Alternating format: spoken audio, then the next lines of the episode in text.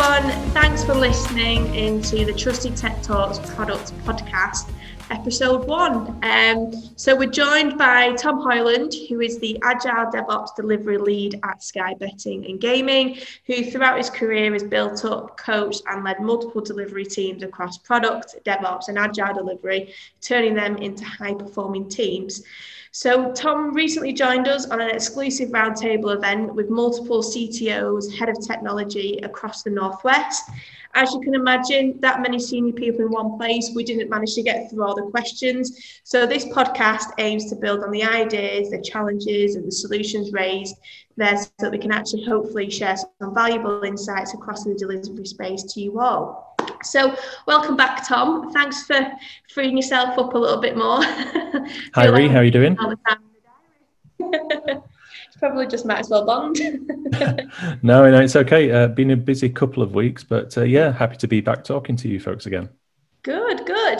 Um, so I guess for everyone listening, um, it might be worth just to give a quick summary of the presentation and the key points of how you built up high performing teams that you ran through on Friday. Yeah, absolutely. So the other week, I delivered a bit of a talk and a presentation to, to you folks, and uh, we were looking at what do we think makes up a high performing agile team or a high performing team. And I talked about a number of key themes, and the first one was really being data driven but people led. So, if we want to build high performing teams, it's really important that we have the data to support our decisions. Those teams need to be observable. We need to be able to understand how they are interacting, but also how they're outputting work. What outcomes are they trying to achieve? Uh, and that data is really helpful because it points us in the right direction. But data on its own is not enough because if we want to build a high performing team, it needs people. And any kind of change, any kind of improvement has to be people led because they set the direction and if we want to embed change, it's all about building that environment of psychological safety. And it's very much people led. Another thing that I talked about was the concept of understanding when to coach teams and when not to coach teams and being really cognizant of where they are on their journey some agile coaches, some consultants, sometimes they will automatically jump to a coaching role and a coaching stance. But it's really important that when you work with a team, you understand where they are on their journey together. Some teams may be more receptive to teaching and training, some may be looking for that coach to help them seek deeper insights. But then some teams may be just looking for an advisor to bounce ideas off, uh, just to confirm and validate their theories and ideas. So it's really important that teams and coaches understand what stances they are taking when they're building those high performing teams. Another one of the key things that I did talk about, and I, uh, I dropped an update out on LinkedIn about this, it was about what we consider the pipeline to be. So when we take a concept and turn it into reality, it's not just our CI CD pipeline that we're using to move code through and into the hands of users in the ultimate product that we create. It's about people as well. Your pipeline isn't just your technology, it's your people, your process, your constraints, the environment that you work in, and the expertise and the experience of all of those people. All of these things together become your pipeline. And really high performing teams pay attention to that pipeline and exercise it and optimize it at all times so they can get to this state, this constant state of readiness, which is really important.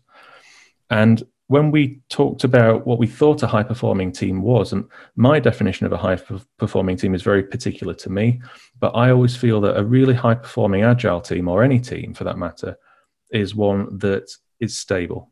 It can deliver things in a consistent way, but it's not afraid to start to sprint, to move faster, and to move at pace. But how they deliver things is is done in a sustainable way that doesn't deplete that team. So they're always ready for that next challenge and that next task. And finally, touching on that that subject that I mentioned before, that constant state of readiness. Really high performing teams are in that state of readiness. They've got a low amount of work in process. The work is chopped up into smaller bits. We're working on delivering things in minimum viable product stances, minimum testable product stance, and, and ultimately marketable products. But that team is breaking work down into a smaller, meaningful chunk that they can exercise through that pipeline much more quickly. And at the same time, there's not just a low amount of work in process, but we've actually got an element of slack in our pipeline. So if we do identify opportunities for improvement, we want to jump on the next innovation, that team is in that state of readiness where they can pull work in when they're ready for it. Yeah. No, I thought you was going to say something else. Um, no, no, no, that's okay. Um, and just for people listening, when uh, Tom delivered this presentation, I've never seen so many heads of, uh, heads of and CTOs scribbling and writing down as if it was back in uni, just trying to take all these notes. Um, so yeah, so it, it's interesting because obviously in the northwest, I think it's safe to say a lot of t- a lot of companies are still growing. They're still embedding agile they're still on a journey at the moment so um, one of the questions that was actually put to us was in your opinion at what point do you then consider a team is high performing uh, that's a that's a very good question, and it's also a bit of a divisive one because uh, it's all in the eye of the beholder. I think you've got to, in order to understand whether a team is high performing, you've got to be able to understand that team. And there are teams that claim to be high performing and they are delivering things in a consistent way, but it's very mechanistic. They're, they're following the rule book. There's no, there's no harm there. But we're not asking the important questions. Is what we're delivering right now the most important thing? Is it going to have the biggest bang for our buck? And I think really high performing teams are not afraid to answer, ask those questions and to seek those answers of their product owners and product managers get closer to the user needs that they're trying to address and really understand how their product is going to have an impact. I think the teams that are able to ask those questions have the right environment to ask those questions are the really high performing ones. It may well be that they're not at the end of their journey, they're right at the beginning of their journey. But being a high performing team is a state that you have to be in, and you have to constantly renew that and to maintain that. Now, some teams that I've I've seen are those really high performing teams, and they don't look like they have any structure from the outside. It looks a bit uh, it looks a bit freeform, and sometimes it can look like chaos from the outside. But when you're on the inside of that team and you understand how it works and how the work flows and how interactions take place, it's pretty magical. And I think that's what a really high performing team is.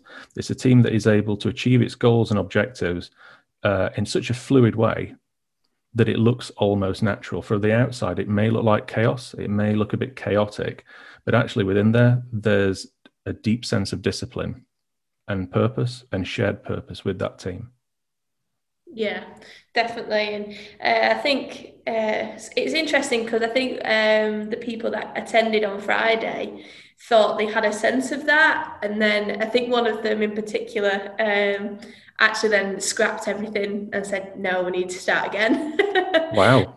um, from that side. So it's, it's interesting how different people, again, have different um, definitions and examples of what they class as high performing. I guess it, it probably comes down to what's right for your organisation um, and what you feel is best for the team. Um, and if it's performing fluidly, I'm getting that impression that then that's what would be a high performing team. Yeah, I think I think you're absolutely right, and I think high perform calling a team a high performing team is really easy within an organization because that status of high performing is just relevant or relative to the other teams that are around it.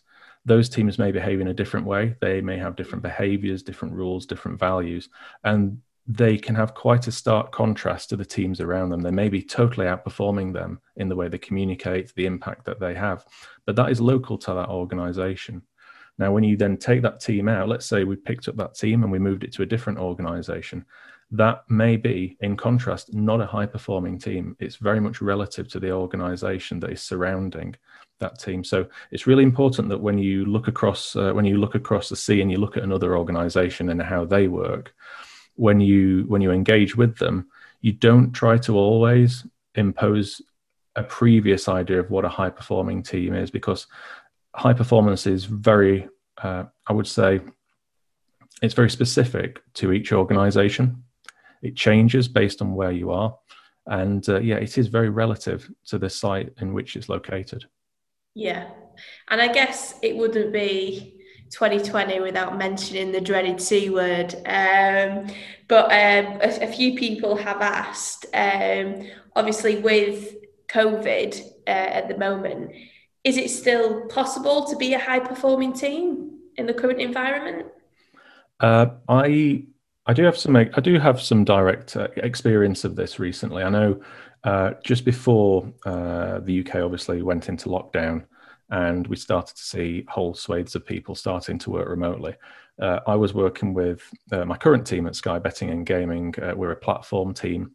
we focus on reliability engineering, availability, tooling, and really innovating the underlying platforms that we have. And one of the things that we started to do well before uh, we had any idea of a, a global pandemic uh, coming on the news was we started to make all of our things that we did that were implicit explicit. We started to codify our ways of working. We started to test ourselves, so doing testing remote working before any of this had even uh, appeared on the news. And what that helped us to do is that helped us to exercise our team and exercise our people pipeline. It made us more robust. It enabled us to get to grips with technology in lots of different contexts and lots of different scenarios, testing people working remotely, testing people working from home. And it enabled us to test all the, different technologies. What it also did was it, for, it, it also gave us an opportunity to really reflect on how we were working and, and refresh our ways of working, which was really useful. Now, fast forward, fast forward a couple of months uh, when the when the pandemic, uh, you know, uh, landed in the UK, and we started to move to work remotely. I was absolutely bowled over with how effectively we rolled from working in an office on site, really deeply collaborating, to working remotely. It happened almost over a weekend, and uh, and I was really impressed with how the team and the squad that I was working with, they were just they just never missed a beat. We just rolled over from working on the same site to working from home. Nothing changed. The only thing that had changed was making all of our approaches, our policies, our processes, our ways of working more explicit. And those investments really served us really well. And I would say that as we've continued to work remotely, we've almost fine tuned that art we've still got a long way to go. We've got ideas and opportunities of opportunities for improvement, and the team is absolutely brilliant at identifying that on a on a regular basis and investing that in the work that we do. Uh, but uh, I would say that you can be a high performing team uh, in the age of COVID. I think you with remote working and and the, the constraints that are being put on organizations, I think if you invest in the right way, in the right behaviors, the right tooling, and you're willing to make that time investment, you can have a really positive outcome and teams can continue to be high performing. Yeah, I guess obviously Sky Betting, you know, they're a well-known company, a lot of money invested, um, you know, probably very far in the in how technological they are as a business and environment.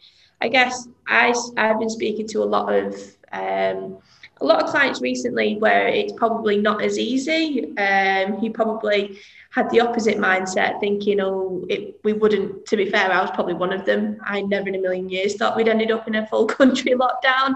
Um, so I guess for those companies who had to pretty much do it overnight with no planning, didn't even give it a second thought, which I think most of us can admit we probably did.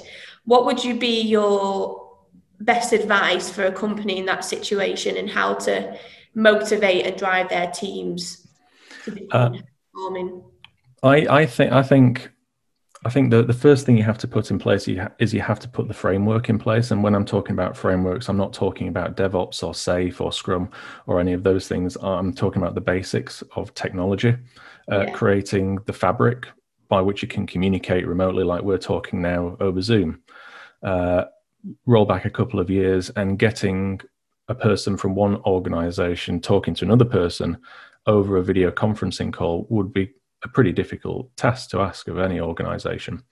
Yeah. Nowadays, what uh, what the age of lockdown has done is it's almost forced things to the surface, enable and encouraged organizations to focus on what is the basic fabric for doing business in the digital age and then deliver those things. It's effectively prioritization. We've been given a constraint. Everybody work from home very quickly at short notice. And then what that has naturally done, that that natural constraint has brought all of the most important things, the most valuable things to the surface. And then we've started to work down them. So, looking at organizations that may feel that they weren't as well equipped to deal with this as maybe others that are more uh, fortunate or in a different space, I think what this has done is it's forced people to really look closely at what they need to do their business online. Yeah. It's driven those things to the top of the list, and then they've been working the way down that list. So putting the basics in place, looking at hygiene factors when working remotely. Once we've done that, how do we then start to move towards that high performing team state? How do we move away from embedding those technologies, providing training, and then moving away from that towards more coaching and then advising to get to that mindset? Yeah, because I think a lot of the conversation has been about, you know, how to keep teams motivated, um, keeping up performance. Um, it's interesting because I think I think most will agree that, uh, dependent on industry, obviously, uh, most businesses are probably seeing how well people have reacted to working from home and that some will even say they've been more productive at home because there's a bit more work-life balance um, personally in recruitment it was a nightmare working from home. Um, you rely off you, you know you rely off your face-to-face the team engaging um, but I, on the tech side a lot of hire managers I spoke to prefer the teams working from home and there was a lot more productive. I guess for from your perspective it sounds like Sky have done it very very well um, if there is anyone listening who does find it hard to be motivated themselves or as a leader finding it very hard to motivate their teams, what key piece of advice would you do to help those people? I, I think it comes down to communication. Uh, and I've seen quite a few posts on LinkedIn recently about the transition to remote working. And there was a really interesting po- uh, point around uh, around over communicating. Now, we are working remotely and this is a different world. Before if i wanted to find something out i would walk across the office and ask somebody i'd tap them on the shoulder. Or i would listen to the team around me. I would listen to the team's chatter and the team speak and i would get information via osmosis. But that doesn't happen anymore. We are effectively working from home looking at a small screen and that is our view into collaborating with other people now. It's a very different world. And yeah. the way that we interpret that, the way that we engage with that is very different. It's sometimes far more taxing to be staring down a webcam and looking at that other person at the other end of that webcam, as we're doing now. and it's, it's a very different world and it takes a different level of concentration.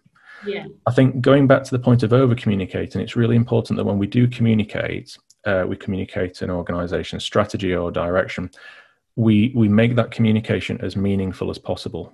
We make the signal that we're trying to send as clear as possible because one thing you can do is you can communicate, communicate, communicate, but you can then over communicate. And yeah. because you are working remotely, you don't have that uh, that brain trust that group of people around you that can help you to make sense of those messages filter out the no- uh, filter out the noise and get to the signal so what i would say to organizations that, that are going through this this transition is to be really cognizant of the message that you put across make sure that you've got a very clear signal and then yeah. help people to put that into context or you could just have what I've just had. I'm in an office and uh, someone's walked past and asked me if I wanted to drink, and I'm now stood on Zoom going, no. I wonder what you were doing then. um, but yeah, I guess um, yeah, Zoom's uh, in a world of its own, isn't it? Um, a lot of people have now said rather than face-to-face meetings, it's just been replaced by Zoom. But the power of remote working actually gives them the power to say no and not turn up. uh, whereas face-to-face meetings, you kind of you can't kind of can't say no because some people most people don't feel comfortable saying no to your face ultimately i guess is there any specific tools or a specific framework that you would recommend to enable teams to communicate effectively? Because ultimately, like you said there, you can't go up to someone, tap them on the shoulder, or in my case, one time I actually threw a highlighter at someone because they had the earphones. Oh dear. I'm not a violent person, but I asked five times. Um, but um, someone actually said like um, to me, "Well, I can't just go to someone at, at, the water cooler and say, what do you think of this?' When I'm struggling to get my ideas across." So, how how would you enable effective communication? Like, what do you define as effective communication? I think effective communication is that two way feedback loop. So it's listening to what somebody's saying, it's reading the non-verbal cues, and then it's making sure that even though you've communicated something, that message has landed and then been understood in the way that you expect it to. And when you're looking down the barrel of a webcam, that's a lot more difficult uh, because you, you're still waiting on cues that are no longer there. You've gone from being a 3D person to a, a two dimensional person. And that's really challenging. And I think as a as an agile coach, as somebody that works with teams, it's really important that you that you're cognizant of that and you put things in place to mitigate that loss of fidelity yeah. that you've received. And that might mean at the beginning of a meeting, just having a decompression session, just have just talking a bit of nonsense with your team members, just to build that build that rapport back, build yeah. that bridge, and uh, just kind of like just kind of like shake the energy out in a way. And what that enables teams to do is it enables them to build that rapport back before they then go back into that meeting, because what I found is that sometimes I will hop from meeting to meeting and I will just walk out of one Zoom call and into another and I will go in cold. Whereas yeah. in the previous world, what would happen is I would catch somebody in the corridor and we would have a chat on the way there. We'd start to exchange a bit of information. We'd start to rebuild that relationship, which is an ongoing process. But then what would happen is we'd go into the meeting and we'd have the meeting and then we'd wind down again. You don't tend to have that in this new world. So one of the things that I spend a lot of time doing is just making sure that we've got the right things in place when we are incepting a piece of work. Let's say we're breaking out a, a very large piece of work. We have some kind of team building at the beginning of that. We have a warm up, bit like going to the gym, and we also have a bit of a warm down as well just yeah. to understand what's going to happen next. So I think that comes back to the point about being really specific about what you communicate, but make sure that communication is meaningful. Yeah. I think I think another thing that's really important is leaving time for the social engagement too. So the team that the, the team that I work with at Sky Betting and Gaming, uh, in the morning we'll have a, our morning stand up. We'll get together. We'll talk about the work that needs to be done. But then in the afternoon we'll also have to have an afternoon stand up. Now that is not about talking about work. That is about being a contact point to talk to each other, understand how each other's day's been, build empathy back up, build that relationship and talk about, let's say, what we had for lunch. What yeah. kind of sandwich did we have? But then, more importantly, exactly, it's it's daft things like that. But then, once we've got that information, then we can then say, okay, and then what did you learn? Because the things that we deliver are very tangible, but the things that we learn along the way are often things that we don't talk about. We don't make them visible. So yeah. in an afternoon, we'll talk about not just what we've had on our sandwiches, but we'll also talk about, okay, this is the thing that I've learned today as an individual, and I'm going to reintroduce this back into the team. In the previous world, we would have done that by just shouting across the desk to it to somebody else, and somebody could see that learning taking place. By having that catch up in the afternoon, it it kind of like re-embeds that rapport building, that relationship building, and I think it builds a much stronger team, and it helps towards that concept of psychological safety, which is a foundation of a, being a high performing team. Yeah, and I think I think just while we're on this topic, I think it's also important to you know. Feel comfortable like talking on Zoom. Um, to be fair, that's something I, I personally I've talked to quite naturally, just because I've always felt awkward on on phones because I can't see a person, whereas on Zoom I can actually see who I'm talking to, and I feel like that that creates more rapport for me in itself. Um, and I guess from in you know in recruitment we're always on the phone, we're calling candidates, clients, um, you know you know you name it. So it's probably in a better way because now we're on more teams and seeing people face to face. But I think one thing I've noticed is, especially from working from home, is don't don't feel awkward if your dog runs in. Make a joke of it or you know if something's going on in the background you know. I think sometimes um, uh, i've noticed uh, just from when we did it ourselves or from speaking to clients people are worried to let the personality shine through on zoom because you're still working so there needs to be an element of professionalism is what they say. But ultimately you've just got to make light of a really niche situation we're finding ourselves in. And um, I think one time I was actually doing one of my very first webinars, and you could hear my dad singing Spice Girls in the shower next door to me. And I was just be like, I can either just continue and ignore it, or I can just say, do you know what? This is what's happening. is anyone else having anything uh, embarrassing? So that will just project a little bit of humour and can also bring a little bit of social interaction and breaking up a difficult meeting or um, make them less static, I suppose. Um, but that leads swiftly, nicely on because one of the questions that we've we have had is because um, it's not just about ways of working, uh, turning teams into high performing. It's also a culture side. It's a mindset. So, have you had any examples of where turning teams around has been more focused on the culture side? If so, how did you do it? Uh, I think I think culture is an interesting one, uh, and there's there's a really good definition of culture, and it's it's the uh, it's the behaviours and the acts of a team and how that team behaves and performs. And one of the things that I think works really well in in building this high performing team and this high performing culture is allowing a team to be itself. And I think you, what you've said there is absolutely spot on. When you when you come to work, do you bring a uh, a facade to work? Do you bring a, a version of yourself, or do you bring your whole self to work? And I think depending on where that team is in terms of its openness and its uh, where it is in terms of psychological safety, some people will be not afraid to bring their whole self to work. And that's a really important thing because we are more than kind of what you see on a day to day in the office. What Zoom has done and, and what this this this situation has done is it's kind of exposed that, in my opinion. It's given us these 2D snapshots of people on a screen, but you end up learning more and more about that person than ever before because you are live in somebody's living room, whether you like whether you like it or not. And I think all of those things that hold teams together, their rules, their values, and their behaviors, those things become even more important when you're working remotely because you're no longer constantly reinforcing them yeah. when you're in the office. And so when I'm when I'm working with teams on site, I should say, there's a constant reflection of are we living up to the rules and values that we've set ourselves, not the ones that are being imposed upon us, but the rules and values that the team has arrived at about what it thinks or how it thinks it should behave and what it thinks makes a great product or a service.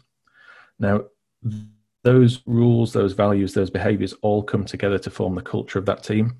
And it becomes quite potent. It's a bit, it's a really good cocktail for building high performing products, not just teams because if you've got a really tight culture it holds that team together it lets them weather difficult times and it lets them really perform and outperform some other teams in some cases and that culture is really specific to that team it's an echo of the team and there's nothing wrong with each team each squad whatever you want to call them having their own subculture because it's more meaningful to them it's something that they can own and it gets it, gets under your skin it's a really positive thing but when you go to working remotely that constant reinforcement starts to disappear. You're no longer questioning, are we living up to our values? Are we breaking our rules in terms of how we build products? And so it's really important that when we do have uh, calls like on Zoom now, or maybe we go to an inception session, we start to break out work, we, or we just catch up and have a have a couple of uh, a, a, couple of kind of like chats in the afternoon and talk about what we've had to eat. Yeah. There is an element of reinforcing that culture and holding us together. That's really really important. Yeah, and it's different because you can't just plug in diff- the same model used previously either. So, you know, something that's worked for you might not work in a different business from a culture. I guess it's all dependent on your team and if that variety of personalities is in it to, to bring them through. And, and like you said, how open and transparent your teams are, and um, you know whether you're realistic or you just have an idea of what you want your team to look like. Um, so the next part of it, we've we've had a, um, a situation that someone is currently in at the moment, and just wanted to ask your advice on it. So um, they've gone from a team of four developers in, in a particular area to ten to ten Scrum teams really fast. So, in a very fast paced growth environment, how do you recommend the dilution of knowledge is managed? And how do you manage cross team collaboration when the team are all focused on one particular domain? Interesting one. Uh, so I think he, I think a really good starting point is to look at something like domain-driven design uh, for the way that you architect and you construct your teams. Uh, I think for, for me, what I would be looking at is I would looking I would be looking at that domain that you all these teams are working in, and looking for the the smaller domains, the smaller bound, the smaller context, the smaller bounded context that live within there. I would be looking at the number of people that can live within those domains and those contexts, uh, and working out what is the saturation point. How many people and how many engineers can you put into those domains before they become saturated and people start to trip over each other? And the best way to do that is just trial and error. move a couple of people around. Obviously, ask their consent. That's the that's the, the first part of being a self-organizing team. Uh, but moving people and just finding what that uh, what that high watermark is for number of people in those areas.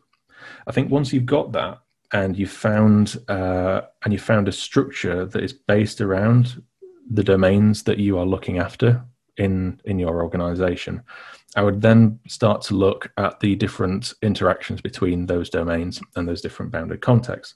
Are there different contracts? Are there different dependencies that exist? Are there cross dependencies that exist?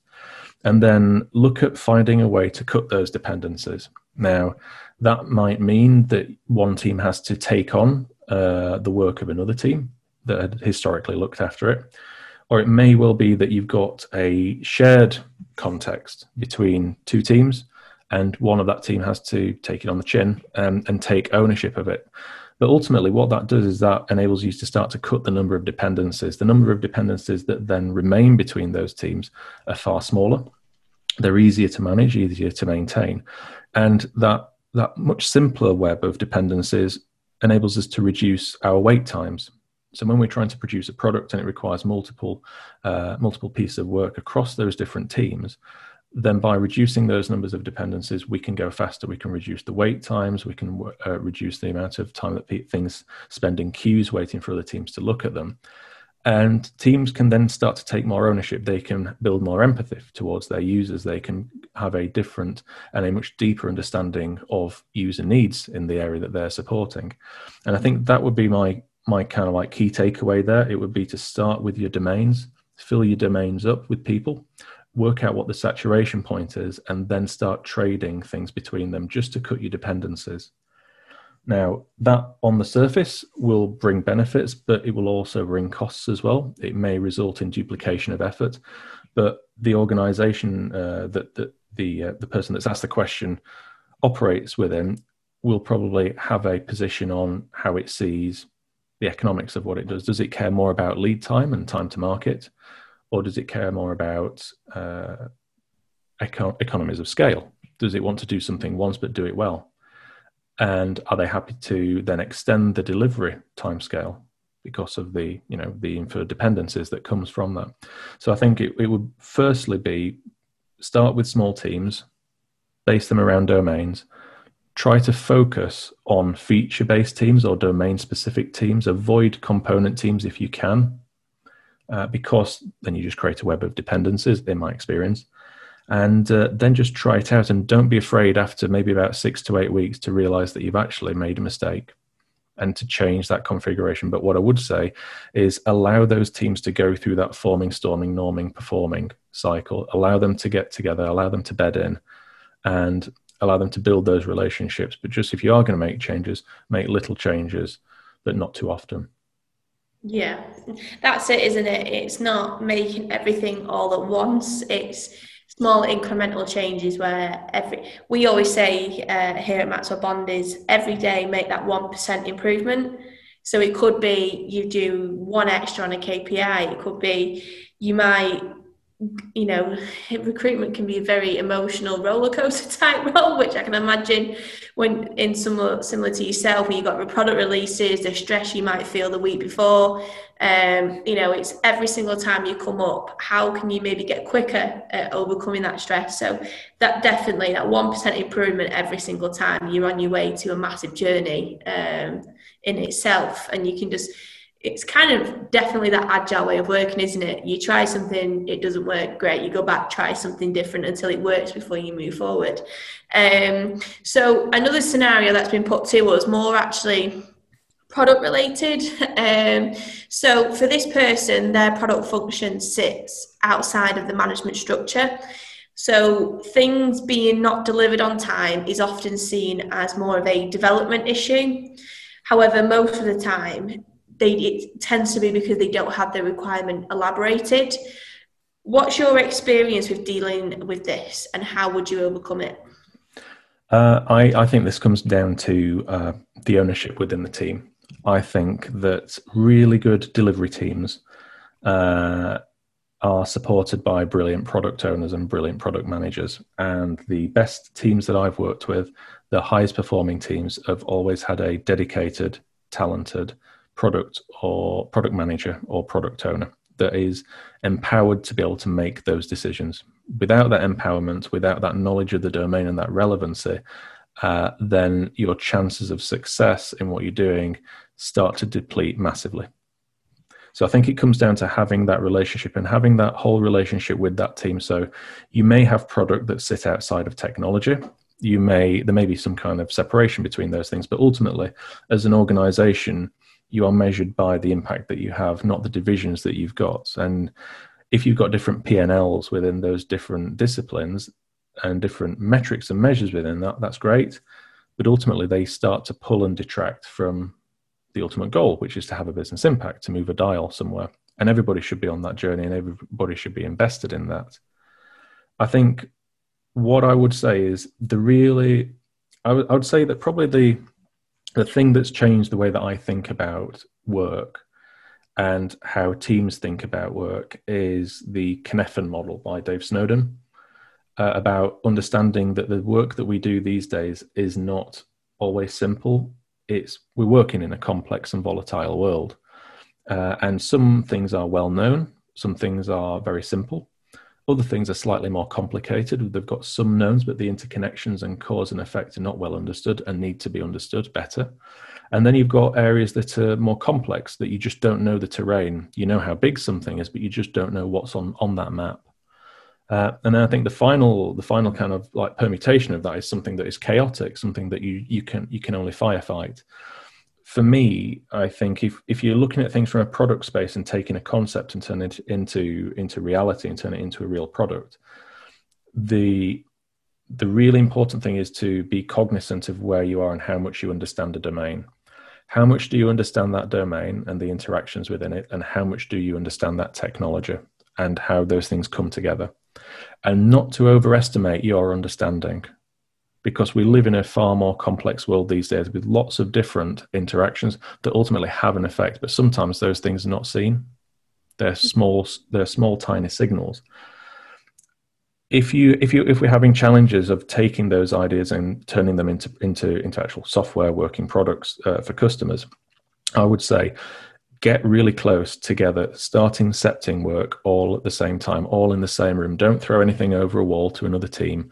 Get that single team working together, get that product owner baked into the team and have those conversations because when things start to go wrong, you've got that product owner there who can listen to the chatter and the team chat and they can go, actually, there's a problem here and I need to make a decision the further that product owner or product manager is away from that team, the slower that feedback loop is going to be, and the staler those decisions are going to become. What I would say is that when we're incepting work, when we're taking that idea and breaking it out, just be cognizant of the things that you know for certain and the things that you don't.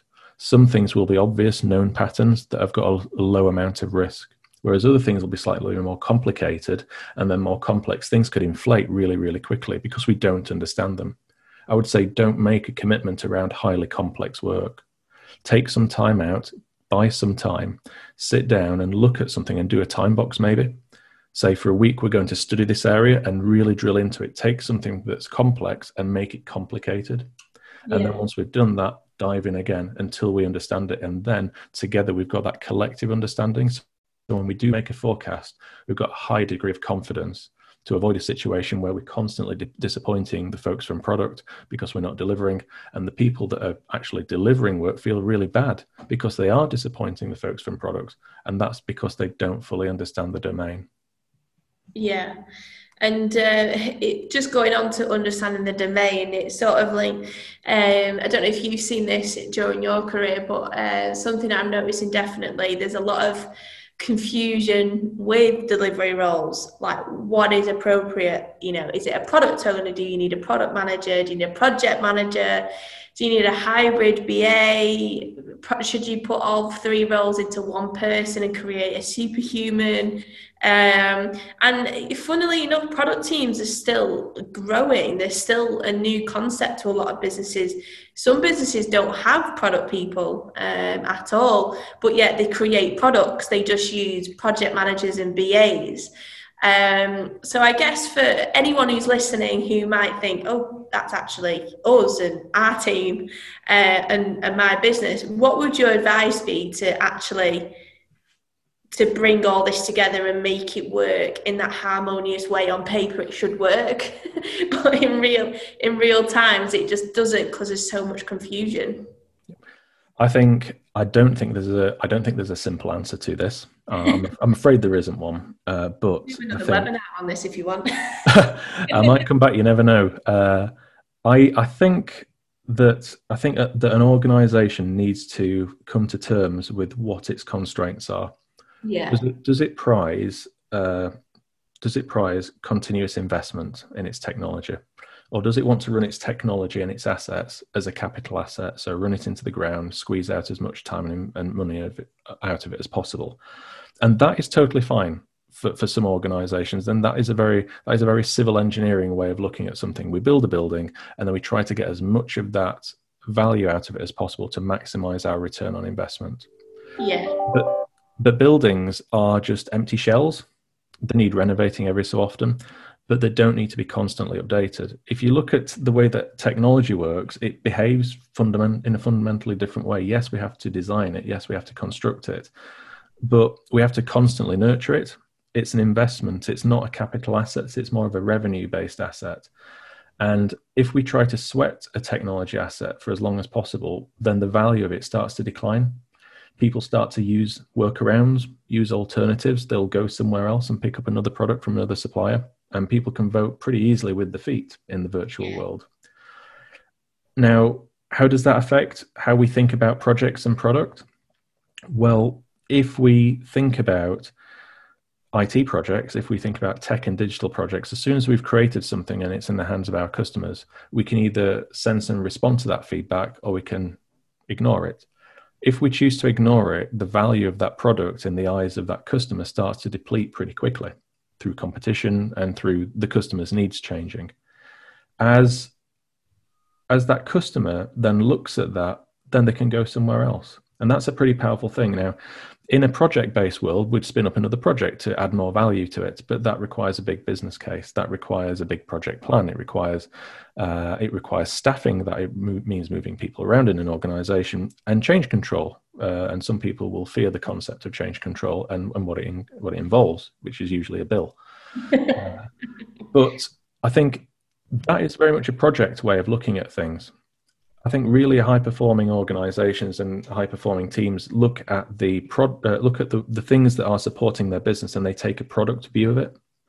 They know that that product, in order to remain value, uh, in order to remain valuable, I should say, need to be invested in on an ongoing basis. And so you have to have a standing team. You have to have either a wave or a trickle of work coming through that constantly maintains the value of that product either maintaining that value at a certain level so people don't go elsewhere or actually increasing the value of that product. So, really good digital products, I should say, they don't just deliver their immediate value, but they appreciate in value over time. Whereas a project management, a program management, almost like a temporary uh, structure way of looking at things, often sees that technology and digital products depreciate in value over time because we're trying to sweat them like a physical asset. The reality is they're not a physical asset. And really good teams are able to spot this and realize that if they make this small ongoing investment, actually it's a force multiplier. It helps their business succeed. It helps everything else that flows from that. And it keeps customers there. It keeps people coming back to using their product. Yeah. Um, and I guess two final questions to sort of finish uh, the session, the episode today. Um, again, two scenario based for two different types of businesses. So, the first one, um, the, the person would like to hear more about how you plan and give teams space to jog and how you sell that to a business because they've put 50 development days isn't actually 50 days elapsed. And in this business, they're historically waterfall background. So they really struggle with that. What would your advice be? My my advice would be uh, to if you if you come from a program management and a project management background, I would say that all of the all of the good practice and better practice that lives within that like contingency should be exercised, but exercised really carefully. Uh, I think if you're if you're in the business of delivering a product to other people uh, and to other clients, uh, and you're you multi- you're managing multiple clients, it's really important that you, as that business, recognize the importance to have that wind down from one thing to another.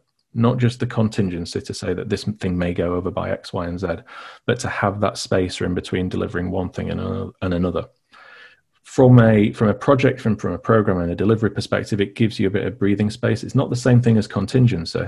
It's thought space it enables you to replan. It enables you to retool. It enables you to have that thought space. And arguing for that is very very difficult. Now what i would say though is that if you understand the value that that adds it becomes easier to articulate it and one of the things that I tend to spend a lot of time doing during retrospectives, once uh, once our teams have identified what things they would like to change, we would all we always put a hypothesis around it, and we yeah. say that if we do the following thing, then we expect the following thing to happen, and we will know this by what. And that becomes a almost a mini business case, a mini mini business case to add a bit of extra padding between one thing and another if it makes sense. And then if you can execute those hypotheses, you can execute those small improvements over time, they start to build up. And then you start to gain the confidence that actually taking a bit of time out, it might on paper look like we're not highly utilizing people. But actually, what we're doing is we're actually improving the way that we're delivering for the next subsequent project, the next subsequent client and iteration. And it comes back to the example that you mentioned earlier about that 1% improvement, it's that law of cumulative gains, cumulative improvements. And if you can just shave 1% off each time, each time, then ultimately it builds up. And at the end of the year, you're in a much different place from when you started. Yeah. So it's always looking long term rather than short term, like how to do it very quickly. It's how you can do it over a set period of time doing something different every, I don't know, time scale wise, every month, every few weeks. Um, and and yeah, so lastly, uh, the last question um, that we have time for um, wants to know what's your approach to management structures and high performance teams. They say that line managers are there for career progression and one to ones, not for day to day. What's your experience on this, and does it impact teams? Uh, so I think if I was if I was to turn the clock back, uh, I used to work with a really high performing team, and uh, I was embedded within the team, and I was their I was their scrum master, but I was also their line manager, and that was a massive conflict of interest on paper. However, uh, I think that we had the right relationship where I could detach myself from my line management activities and treat the team as the team and be that coach, be that uh, that trainer, and, and, be that mentor in the role of being a scrum master and discharge my my duties as, as the team expected me to. So I don't think in all cases it's a conflict of interest. I think if you can manage that and you are conscious of it, conscious of the risks that are that are involved, you might be able to get away with it. Yeah. I think from a software engineering perspective, having your line manager in the team is always a good thing because it's about having those open conversations. Whether that line manager is always looking over your shoulder or not, that's a different question. I mean, people, yeah. you know, people come to work because they're passionate about their jobs. We're motivated by autonomy, mastery, and purpose. A lot of, uh, especially within the software industry, and people are there not to do a bad job; they're there to do a good job. And I think team leads, tech leads, really good ones are able to trust their teams to deliver what's needed, not get in their way, but when they ask for it, provide that mentoring, whether that's direct mentor mentoring between the team lead yeah. and the individual, the tech lead and the individual, or it may well be signposting them somewhere else. Because I know a lot of what I uh, what I've done before in the past is I've looked after groups of business analysts, and uh, I used to be a business analyst, but I wouldn't call myself a business analyst anymore. But when I have looked after business analysts uh, uh, through through line management duties, it's always been an opportunity for me to signpost them to the person that I see as being really great in this area. So don't talk to me about it, talk to somebody else about it. But my main job is to facilitate that conversation and just yeah. make sure it happens. So to create the environment for those opportunities. Yeah. I think if if I was to kind of like look at what makes a good team structure, uh, I would say that treat teams as their as and this sounds uh, overly grandiose in some cases, but treat teams as their own little companies. I mean, yeah. if you if you've got a team that's really uh, close to its domain, it lives within a bounded context, it owns that domain, that product from cradle to grave, and that service, then that gives that team a huge opportunity to shape that product and get close to the customer. One way to look at it is that your product owner is your CEO of that team. Yeah. And then your your Scrum Master, Agile Delivery Lead, uh, insert you know latest uh, in vogue uh, job title for, for that kind of role. uh, that person is your almost your COO, so helping with operations and turning that dream into a reality. I think that's a really good way to look at teams, but that does come with with, with its challenges, and that's where I think your cross-cutting concepts like guilds and uh, chapters help to build out uh, professions, disciplines, and to avoid what can be sometimes quite insular looking uh, self-optimizing cultures because yeah. the opportunity to own something they will optimize as much as humanly possible but sometimes yeah. that means that you end up taking your eye off the ball which is actually there's a bigger prize. And within a company we don't just operate multiple p&l's we all you know we, we run one p&l and everybody needs to contribute towards that. So it's a tightrope walk. There's no right or wrong answer to that. But i think the key thing there is having that sense of ownership. Treat your product owner and your product manager as your ceo treat your uh, delivery lead or your agile coach or scrum master as your COO or maybe your tech lead, and then give that power to that team, but just be cognizant of the area around it. Yeah, no, what a great way to finish it um, from that side. But unfortunately, that is all we have time for today. Simply because Tom's probably got to go off to another talk or round table um, and actually be with your teams.